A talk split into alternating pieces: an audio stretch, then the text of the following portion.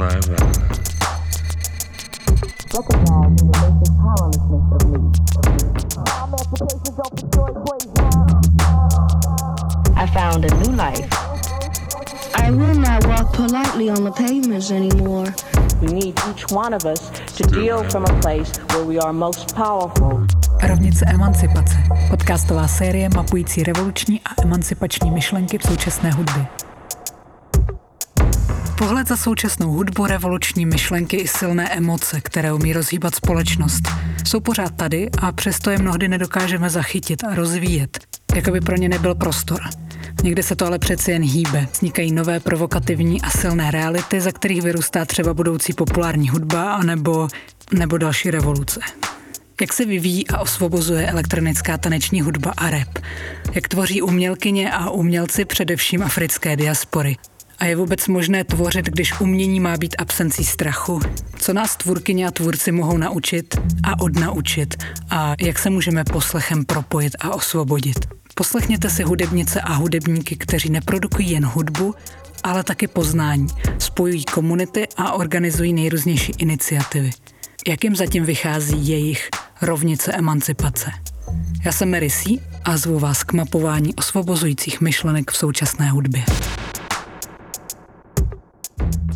Anna Oravcová je socioložka a jejím hlavním předmětem bádání je hiphopová kultura a rap. Studovala genderová studia a sociologii na Karlově univerzitě v Praze a ve svých pracích se zabývala například českými raperkami. Minulý rok získala doktorát s dizertací na téma konstrukce autenticity v českém repu. Na české hudební scéně má titul hiphopová vědkyně, ale scéna pro ní není jen předmětem zkoumání. Kromě výzkumu a psaní příspěvků do odborných knih nebo časopisů se věnuje i pořádání akcí Freestyle Mondays a End of the Week. A ve svém pořadu Street Cypher na rádiu Spin pravidelně prezentuje mladé nezávislé hudebníky a hudebnice. V současné době se věnuje i pedagogické činnosti na University of New York in Prague. Jak se daří hip-hopu jako předmětu bádání na akademické půdě? Jak se vyvíjí rap v českém kontextu? Jaká je pozice raperek na scéně a které afroamerické vědkyně Anu ovlivnily? To jsou hlavní témata devátého dílu podcastové série Rovnice emancipace. Uvádíme Rysí a Institut úzkosti.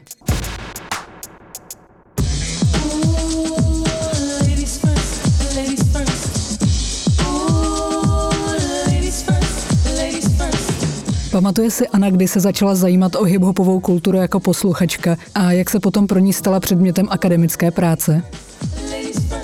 No tak s hiphopem jsem se poprvé setkala, to si úplně pamatuju.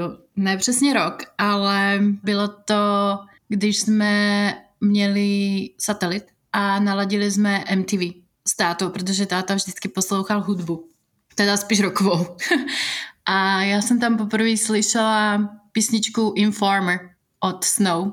A to byl ten první moment, když jsem slyšela rap. Takže jsem poslouchala pořád MTV. Pak jsem si našla v Bratislavě takový jeden record store, kam jsem chodila za tím majitelem, který byl tak hodný, že mi dal seznam CDček, které vyšly, protože v té době to bylo, já nevím, 96. a se ty CDčka úplně neobjednávaly repových interpretů, takže já jsem si tam vždycky vybrala a on objednal přesně dvě kopie, jednu pro mě a jednu, kdyby náhodou ještě někdo chtěl. No, ale co se týče jako studování hip-hopu na akademické půdě, tak to bylo vlastně, když jsem studovala na fakultě humanitních studií, a tam se staly dvě věci. Jednak teda jsem začala chodit na feministické teorie, což mi úplně změnilo život. A jednak jsem měla psát bakalářskou práci nebo vybrat si téma bakalářské práce a pan profesor Pavlík nám tehdy řekl, že máme psat o něčem, co nás baví. Tak já jsem si řekla, no, tak jediné, co mě baví, je rap a hip-hop. A tak nějak jsem se rozhodla, že prostě budu psát o genderových stereotypech v rapu a v hip-hopu, protože jak jsem se pohybovala v té komunitě, tak nás tam bylo jako žen strašně málo a já jsem se tak vždycky jako ptala, kde jsou všechny ty holky. No a tak jsem to prostě zakomponovala do té bakalářské práce a když jsem šla za ním na konzultace, tak jsem měla strašně malou dušičku, protože jsem si myslela, že mě vyhodí ven. a řekne mi, že něco takového se nedá dělat, protože jsem vůbec nevěděla, že existuje nějaký obor kulturálních studií a že vlastně to, co chci já dělat, se už dělalo na jiných hudebních žánrech. No takže jsem to tak nějak začala objevovat a s tím přišlo jako objevování knih a databázy článků a vlastně zjištění, že hiphopová studia, že je obor. Jaká byla Ani zkušenost v průběhu jejich studií? Jak se na téma hiphopové kultury dívali pedagogové a pedagožky? Je braná jako seriózní téma? Tehdy mi bylo teda povoleno psát tuhle bakalářku, akorát jsem neměla ještě ty správné zdroje. A měla jsem to štěstí, že když jsem oponovala tu bakalářskou práci, tak v té porotě seděla doktorka Kateřina Kolářová, která se zabývá kulturálními studiemi a pracuje na katedře genderových studií a na fakultě humanitních studií Univerzity Karlovy. A ta mi vlastně po obhajobě řekla, jako to, co jste vydělala, v té bakalářské práci už před váma dělali jiný a doporučila mi nějaké práce. No a v té době já už jsem byla přijata právě na katedru genderových studií, kde jsem vlastně další dva roky studovala magistra a ona byla vlastně pak moje i vedoucí. A co se týče toho tématu, tak ono je to tak, že každá ta akademická disciplína má určitou hierarchii a určitou strukturu, a takže některé témata jsou populárnější a jiné témata jsou méně populární. No a já jsem si tak nějak vždycky prostě jela to svoje v podstatě, protože na té hiphopové kultuře, jak je to vlastně afroamerická kultura původně a je to součást populární kultury, tak na tom je úplně nejlepší to, že to je jedno, jaký obor studuješ, vždycky se ten hip-hop na to dá narvat. Jo, jak bych použila takový slovo. Takže v rámci těch mých magisterských studií jakýkoliv předmět jsme měli, já jsem prostě psala o hiphopu. Ať to bylo právo, nebo školství, nebo technologie. No prostě hiphopová kultura je skvělá v tom, že může studovat z různých úhlů pohledu, v různých směrech, ať je to sociologie, antropologie, ekonomie, právo, vzdělání, filozofie, všechno se dá na tu hiphopovou kulturu aplikovat, takže všechny kurzy, které jsem v rámci studia měla, tak závěrečná práce byla prostě o hiphopu. A nebylo to prioritní téma pro genderová studia, takže jsem měla pocit, že jsem mě tak nějak moc nikdo ani nevšímal.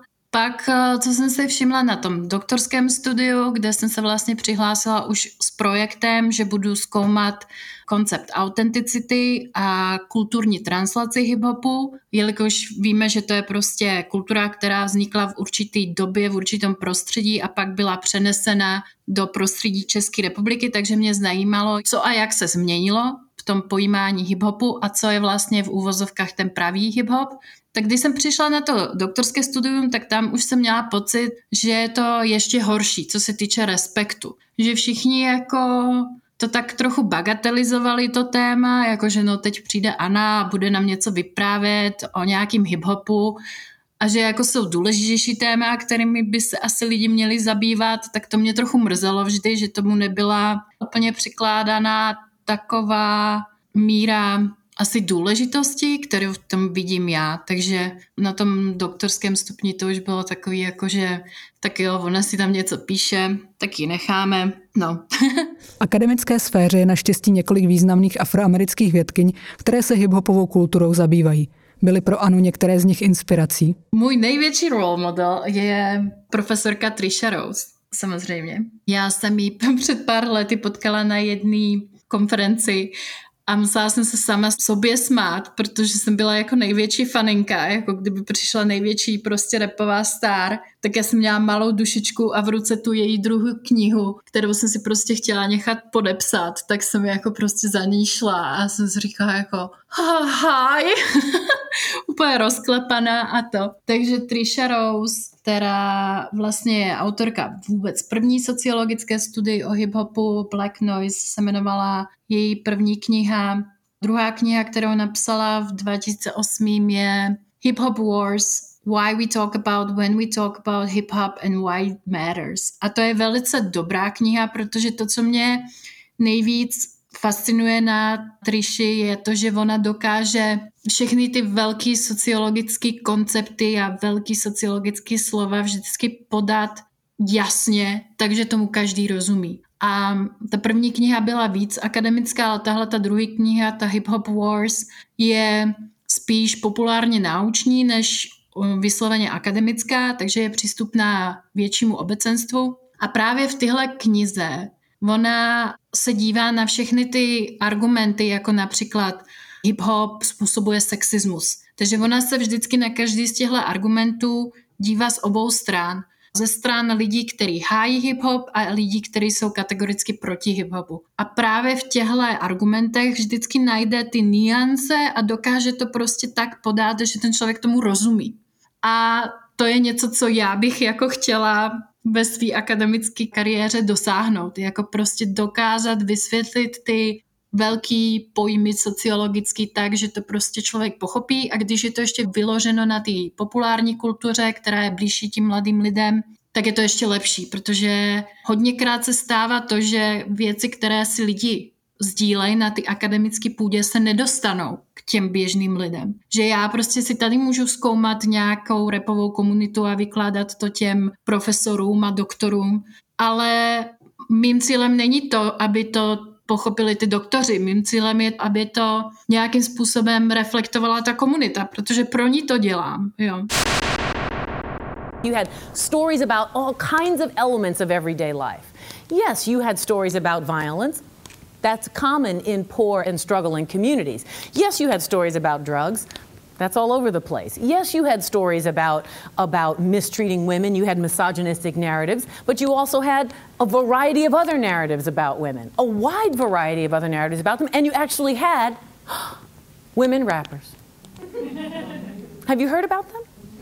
Takže tahle ta schopnost vysvětlit ty témata a analyzovat ty koncepty a ty problémy a ukázat, kde je vlastně ten problém, to Trisha Rose dokáže úplně skvěle. A já jsem strašně ráda, že vlastně jeden pozitivní aspekt tady naší karantény je to, že lidi začínají sdílet víc podcasty a víc rozhovory na internetu, takže Trisha Rose má teď skvělý podcast s doktorem Cornel West, což je druhý úžasný akademik a vůbec jako osobnost, které jsem si říkala, že bych někdy ráda slyšela jeho přednášky, tak teďko má prostě ten podcast Trisha Rose zvou si zajímavý hosty, každý týden mají úžasné rozhovory, takže to mě strašně baví tahle osoba. Pak na Instagramu sleduju Gwendolyn Poe, která vždycky jako sdílí, od ní vlastně vím všechno, co se děje v rámci afroamerické populární kultury jako takové.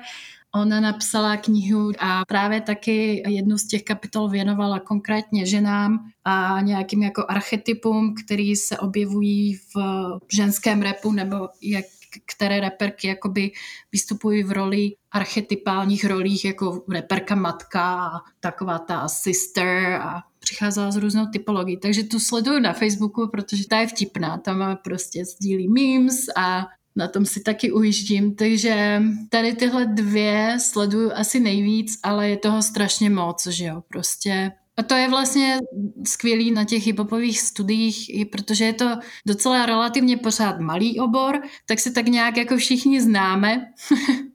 Takže jsme ve stejných skupinách a sdílí se to jako hodně rychle ty informace pak. Když seš v těch správných skupinách, tak se to k tobě dostane rychle. No. Ve své práci se Anna zaměřuje na středoevropský kontext.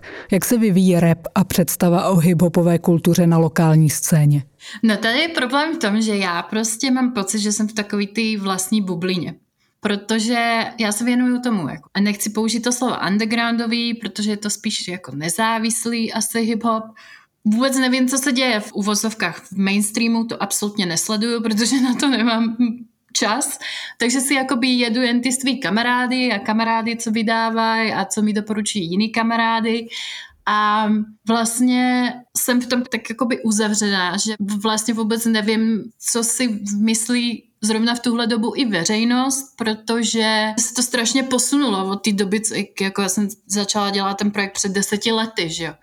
A mezi tím přišel mumble rap, což samozřejmě jenom upevnilo tu představu toho, co je ten pravý rap, protože najednou se všichni začali chytat za hlavu, co se jako děje, co se stane s tím naším pravým vyprávěčstvím a rýmováním a, a kde si co si, takže to je jedna věc. A druhá věc je také, že se zaměřuju na ten jako domácí, ale pak ten americký rap. Takže mám jenom tyhle malý úseky z té hiphopové kultury. Ale je pravda, že tady v tom prostředí, ve kterém se pohybuju, ten důraz na tu pravost toho repu je brán hodně striktně, občas bych řekla. A takže je to takový to, že musíš něco sdělit a musíš tím žít a musíš jako musíš to mít v krvi a prostě ty nemůžeš jinak, než se vyjadřit tím hiphopem, takže to jakoby žiješ. Akorát tam je zase problém v tom, že vlastně my jsme to taky začali poslouchat, když jsme byli na střední škole, že jo? takže je něco jiného, když se tomu věnuješ jako středoškolák nebo středoškoláčka, protože nemáš ještě jakoby ty povinnosti dospělého světa. A pak už je důležité na tom člověku, jak si najde ten způsob dospělého života, tak aby to byl schopen zaplatit účty a zároveň se věnovat tady tomu repovému koníčku. Takže pak ta setrvačnost v tom repu spočívá na tom, jestli umíš ten jakoby subkulturní kapitál přetvořit v ten kapitál ekonomický. Takže některým se to podařilo a některým ne. Ze zahraničí známe hlavně rapery, ale i raperky, kterým už je přes 50 let a na scénu se díky nim dostávají nová témata. A narušuje se tak představa o hiphopu jako o hudbě pro teenagery. Jak vlastně hiphop stárne? To je ono, no, že prostě my jsme na tom vyrostli, teď jsme jakože dospělí a myslím, že Murray Forman teď připravuje knihu právě o stárnutí hiphopu, aspoň na poslední konferenci, který jsem byla, tak tam o tom mluvil protože on má přístup na rozdíl ode mě k těm velkým rapperům, takže myslím, že tam konkrétně se zaměřuje na LL Cool J a Chuck Dho a všechny tyhle jako Godfathers of hip-hop. A vlastně už jsem si všimla občas mezi v té komunitě těch nezávislých rapperů, že se jako mluví o mature rap, jako ten dospělý rap, že dělají, a kde právě jsou ty témata možná už trochu jiný, no. Že vlastně neřešíš úplně nějaký, kdo, kdo co kde řek a kdo má jakou buchtu a kdo má jaký auto, ale spíš jako řešíš existenční věci asi, jestli bych to tak mohla říct, ale třeba u nás jako myslím, že toho až tolik není, že ten diss rap u nás furt jede nějakým stylem, ale nevšimla jsem si, že by byl nějaký, nějaký album, které jsem si řekla, jo, aha, tak konečně tu je nějaký dospělý v uvozovkách rap. Ale to možná bude i tím, že jak to poslouchám už tolik let, tak mě spousta věcí prostě už nebaví a už mi je to jedno, že to řeknu, že mě to nebaví. a spíš z toho českého v poslední době moc ani toho neposlouchám, no. Pio Squad poslouchám furt, že jo. To mi přijde takový ještě občas dobrý. Vítejte v životě pár lety pauze. Pak už jen prach. Bavíme se, lejeme a polejváme vínem. Vypítěný jak na ples příšer. Hromadně krvácíme jeden mrtvej chcípl. Chudák pak. Panuje na místní scéně nějaké nepochopení nebo stereotypy týkající se repu a hiphopové kultury? Jasně, no. To je strašně složitá otázka. Připisuje se to repu a hiphopu právě proto, že je to nejpopulárnější žánr což je jako jedna věc, protože je nejvíc na očích a je nejvíc kontroverzní. A je to takový jednoduchý obětní beránek. Že prostě něco se stane, jako máme teď v poslední době umírají nám mladý repery, tak to bude repem. Jo, a už jakoby se nevidí, že to není úplně repem, ale že je to tou společností. Jakože je to strašně jednoduchý obvinit z toho hip-hop ale hip-hop je jen jedna část populární kultury a je vlastně součást celku, takže se to nedá brát takhle jednotlivě, protože hip-hop do značné míry ovlivnil filmy, takže je i v tomhle průmyslu. V reklamě se používá hip-hop, ale reklama byla problematická od začátku, co a jak se propaguje v rámci reklamy. Takže je to strašně jednoduchý obvinit hip-hop, ale ten problém není v hiphopu a nikdy nebyl, že jo. Takže je potřeba prostě Ono vždycky mě fascinuje na tom, že o hip-hopu nebo kritizují hip-hop lidi, kteří o něm vůbec nic neví, z pravidla. Takže je potřeba začít tam, začít se ptát lidí, který ví. a co se týče toho, že hip-hop je kultura pro mladé, ona je tak i propagovaná a pořád je tak promovaná, jakože kultura pro mladé, protože tam je těch nejvíc peněz, že jo? Protože tím mladým lidem rodiče ty peníze na to dají, na ty volnočasové aktivity. Takže proto je to podle mě cíleno na to mladou skupinu. Ale je strašně moc lidí, který právě na tom vyrostli a už budou možná trochu mít priority v tom, na co utratí peníze a na co neutratí peníze, ale to už je úplně zase jiná debata, protože když se podíváme na to, jak jsme utráceli peníze my za CDčka a jak dneska si pustíš Spotify a máš tam úplně všechno, tak je to úplně už někde jinde, jo. Já jsem dneska z hodou okolností jsem se dívala na Saturday Night Live, na nové díly a byl tam jeden sketch, který se jmenoval Rap Roundtable vystupuje v něm Questlove ze skupiny The Roots. Pak jedna z těch komiček tam vystupuje jako Queen Latifah a mají tam jakoby dva typický repery dnešní doby. Takže dva bílí kluci, kteří jsou celý potetovaní a jedině, co umí říkat, je skirt, skirt. A teď jako probíhá rozhovor a já jsem se na to dívala a úplně jsem si říkala, jestli se někdo Queen Latifah zeptal, jestli může být v tomhle sketchi znázorněná, protože tam byl přesně vidět ten generační předěl. Že tam byla Queen Latifah a byl tam Questlove, který byli za tu pravou tradiční repovou kulturu, protože máš nějaký vzkaz, který chceš říct a ten řekneš v rýmech. A tihle dva mladí kluci neuměli poskládat jednu celou větu. A jediné, co uměli, je skrt, skrt a když se zeptali, kdo je tvým vzorem, tak řekli nějaký Fallout Boys nebo nějakou rokovou skupinu. Vůbec jsem nepochopila, co se snažili tímhle jako sketchem říct. A přišlo mi to takový zajímavý, že zrovna teď se rozhodli zapojit sketch, protože já mám jako SNL zafixovaný jako něco, co prostě reaguje na současné americké dění. Že měli potřebu prostě Questlova ještě zahrnout do takhle jako až vyhraněné parodie toho, co vlastně rap je. Takže dneska jsem se nad tímhle pozastavila. Aha. They said he's busy, hold the line, please. Call me crazy, I thought maybe he could mind read. Who does the blind lead? Show me a sign, please. If everything is made in China, are we Chinese? And why do haters separate us like we Siamese? Technology turning the planet into zombies. Everybody all in everybody's dirty laundry. Acid rain, earthquakes, hurricanes, tsunamis. Nejde kolikrát ani o to, co řekneš, ale jak to řekneš. Jako OK, tak když vybereme jako písničky jako Gucci Gang, Gucci Gang, Gucci Gang, v tom se moc neřekne, ale přesto i ty noví repeři, když jako člověk si dá tu námahu a fakt se zaposlouchá a nebude vybírat jenom taky ty absurdní jako designéra tady těhle panda, panda, panda, tak i tihle mladí repeři přece mají co říct. A ten hip byl vždycky o tom, že se to někam posouvá a někam nějak se to vyvíjí. Jako to, jak se repovalo v 70. letech a to, jak se repuje dnes, je něco úplně jiného. Jako v 70. letech žádný double timey a triple timey neexistovaly. Jo. Takže mi přijde takový jako smutný, že se to takhle haní když jako i ten styl je strašně důležitý. Jak to řekneš a ne úplně co řekneš, že jo.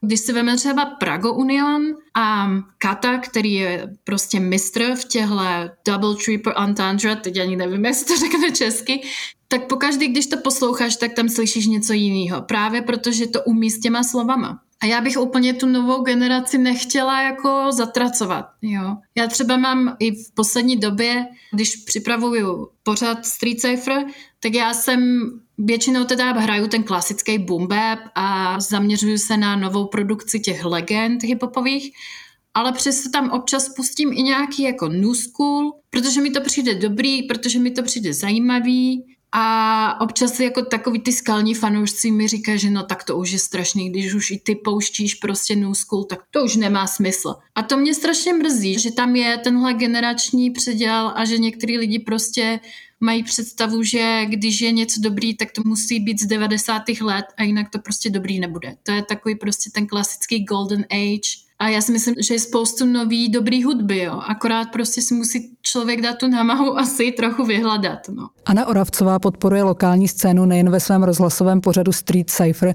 na rádiu Spin, ale také pořádáním komunitních akcí, jako například Freestyle Mondays nebo End of the Week.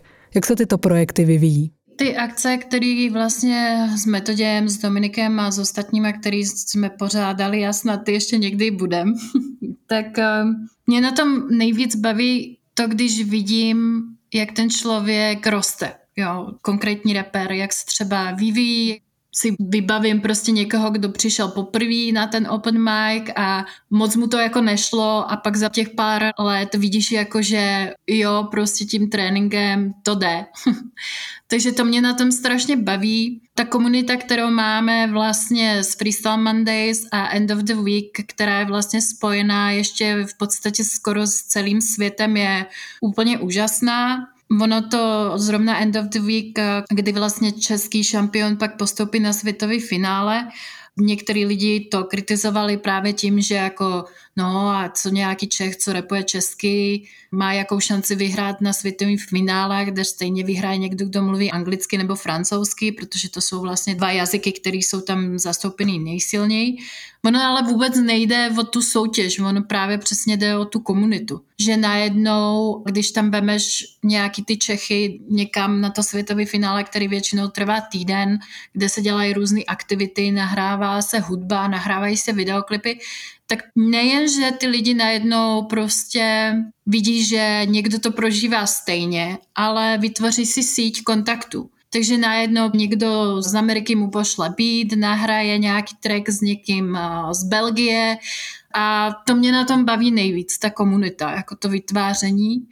Co se týče České republiky, já si myslím, že ta úzká pražská undergroundová komunita je taková furta sama mi přijde. Že to tak nějak jako držíme, a že jsou samozřejmě lidi, kteří přijdou a odejdou a jsou lidi, kteří furt kritizujou a mají co říct, ale tak samozřejmě se snažíme najít různé způsoby, jak oslovit mladší repery. To jsme nějak jako probírali s metodem, že vlastně chceme ukázat i tomu new schoolu, že vlastně tady je takováhle možnost a že to prostě fakt není jenom pro ty, co dělají boom bap rap, že jo. Takže snažíme se pořád, no, aby nám tam chodili noví lidi a ono je to jako těžké, ono, tak teď je to už úplně těžký, ale je to takový, no, občas složitý. My z toho samozřejmě nic nemáme, všichni to děláme jen z lásky hip-hopu, ale si myslím, že zase je dobrý mít tu platformu, no, což vlastně dělám i s tím rádiem a vyzývám prostě lidí pořád, aby mi posílali nové věci. Samozřejmě některé věci se fakt jako nedají, ale občas se teda najde, že mi někdo pošle nějakou novou zajímavou věc a pak se to ty starý známí, s kterými vlastně tak nějak jako spolupracujeme těch deset let, no, už to bude. Takže já doufám, že i po koroně to nějak zase se rozjede, no protože tohle nás jako samozřejmě uzemnilo někam jinam a já musím říct, že jsem si docela i odechla, ono to není úplně jednoduchý se věnovat těmhle aktivitám, takže jsem si říkala, že tohle home office každý den a nemuset přemýšlet, kdo bude guest appearance nebo kdo bude mít guest showcase každý měsíc na Freestyle Mondays je takový jako fajn občas na tyhle věci nemyslet. Celý život budujete, aby z vás něco bylo, aby to, co děláte, lidi pobavilo. Hudba je pro mě základ, chci, aby to vše ladilo. No koho by to vážně nezabilo, když potřebuju tvořit, ha, nezadarmo. Co se mi nastolila, fuh, špatná karmo. Všechna ta přání nevyznějí nadarmo. Nenechám se být jak městečko Palermo. V magisterské práci se Ana zaměřila na zkušenosti a pozici místních raperek. Jak se změnila situace žen na repové scéně od doby jejího výzkumu? Já jsem dělala rozhovor s pěti reperkami, nebo s holkami, které v té době repovaly. Potom, co jsem to dopsala, tři z nich přestali repovat, tak jsem se snažila si to nebrat osobně. Bohužel se ta situace prostě nemění a já pořád přemýšlím, co je potřeba k tomu, aby se změnila. Ten problém je v tom, že ten hip-hop je nastavený na ty mužské normy, mužské hodnoty, mužské priority a je strašně těžký pro ženy se v něm prosadit. A to je jedno, jestli repujou. Možno ten breakdance je ještě takovej, kde je vlastně nejvíc, myslím, u nás jako přístupný těm um, holkám. Ale rap jako takový je prostě fakt taková ta mužská záležitost, která je nejčastěji přirovnávaná k boxu, kde vlastně každý rapper musí dát tu ránu tomu druhému rapperovi, speciálně teda v betlu, že jo. Takže je to prostě těžký se pro ty ženy prosadit a Oni si to samozřejmě uvědomujou, jak je to těžký, protože vlastně ženy celkově víme přesně, jak nás ten svět vnímá a to byla vlastně jedna věc, které ty reperky strašně řešily, byla ta jejich sebeprezentace. Protože víš, že pokud budeš nějak vypadat, tak tě tak lidi budou i brát. Takže vlastně pokud si na ten koncert oblečeš minišaty a dáš si nějaký triple heels, tak tě nebude nikdo poslouchat protože všichni se na tebe budou jenom dívat. A pokud zase přijdeš v nějaký mikně a v teplákách, tak zase nebudeš dost ženská. To je takový to prostě, nikdy to nebude dobře. Takže musíš jako vyjednávat to, jakým způsobem se budeš prezentovat, to, o čem budeš repovat, je další věc. Pak samozřejmě musíš si hlídat své soukromí, musíš si hlídat svůj image, protože víme, že jsou správné holky a špatné holky v hip-hopu. Takže nechceš být jenom ta holka z videoklipu, takže se musíš nějakým způsobem chovat. A další důležitá věc, že těch reperek, který by to u nás dokázali, moc není. Takže neexistuje ani žádný pořádný role model, nějaká ta, ta, která to dokázala. Jako jediná, která se tomu kdy přiblížila, byla podle mě asi jenom Lara 303, která prostě vydala to první CD a měla nějakou kariéru. Ale pak stejně prostě, já si myslím, že spousta z těch holek si pak řekla, stojí mi to vlastně za to, protože to je fakt jako hodně. Prostě dvojí standardy jsou všude v hip-hopu a samozřejmě jako to, že Například Jay-Z píše texty kde komu je úplně jedno, ale u těch reperek je důležité, že si ten text napíšou sami. Takže musíš umět skvěle rýmovat, všechno si napsat a vypadat tak, jak si to ty lidi představují, chovat se tak, a být ženská, ale zase ne příliš moc. A to je prostě strašně moc očekávání. Ono vlastně je to postavený na ty maskulinitě, na ty tradiční představě maskulinity, že prostě ten reper musí být drsný chlap. Takže vlastně pro to vyjádření ženskosti tam není moc místa. To samozřejmě limituje i repery, že jo? I když v poslední době i repeři začínají spíš jako mluvit i o svých citech a o tom, že mají depresi a tyhle stavy, ale to před deseti lety prostě nešlo, že jo? Říct, jako, že ti něco ublížilo jako chlapovi, to prostě se v repu nemohlo stát, že jo? Takže tím, že je to nastavený takhle, tak o čem teda mají ty ženy repovat, jakým způsobem se teda mají vyjadřovat, když neustále bude stejně nabourána ta představa, jestli si to napsali sami, jestli jim to nenapsal někdo jiný a kolik vlastně kreativity jsou vony. Někteří lidi, kteří repeři mi také tvrdili, že to je o hlasu, že prostě ty ženy mají takový ty pisklavý hlasy a že to se prostě nedá poslouchat. Takže těch argumentů, proč ženy ne, je strašně moc. Tak je to postavený, že prostě musíš mít ostrý lokty a musíš jako se nějakým způsobem prosadit v tom prostředí.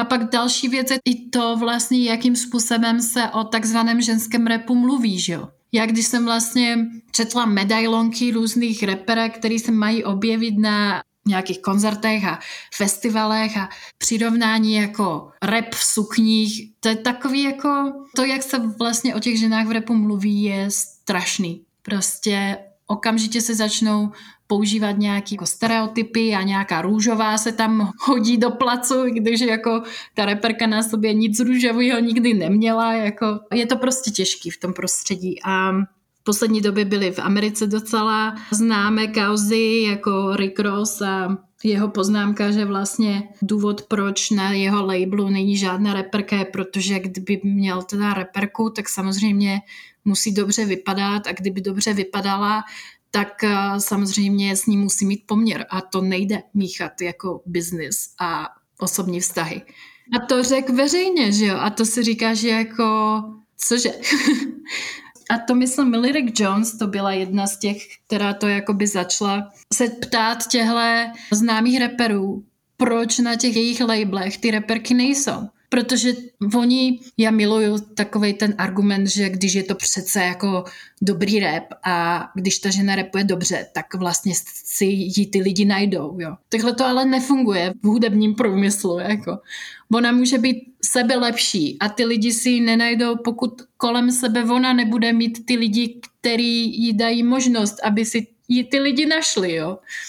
Takže ten argument, že prostě když je to dobrý rap, tak to je jedno, jestli to je muž nebo žena, vůbec nehraje žádnou roli, protože neplatí.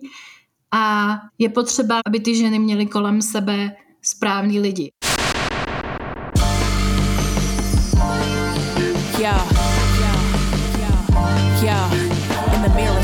Face to face. The daily paper chase, transformations taking place. Call it amazing grace. Twin it like my on my sleeve. Fairly caught up to speed. Harsh reminders of my race. Shit is harder to breathe. House arrest without the ankle brace. The fall of disease. Which one should I be fearing most? A virus or a system? Corona shit ain't coming close. The violence on my sisters. Díky, že jste poslouchali devátý díl podcastové série Rovnice emancipace. Tentokrát se socioložkou, rozhlasovou moderátorkou a dramaturgyní, ale také organizátorkou hudebních akcí Anou Oravcovou. Můžete ji sledovat pod jejím občanským jménem na Instagramu, anebo si najděte fanouškovskou stránku jejího pořadu Street Cypher na Facebooku.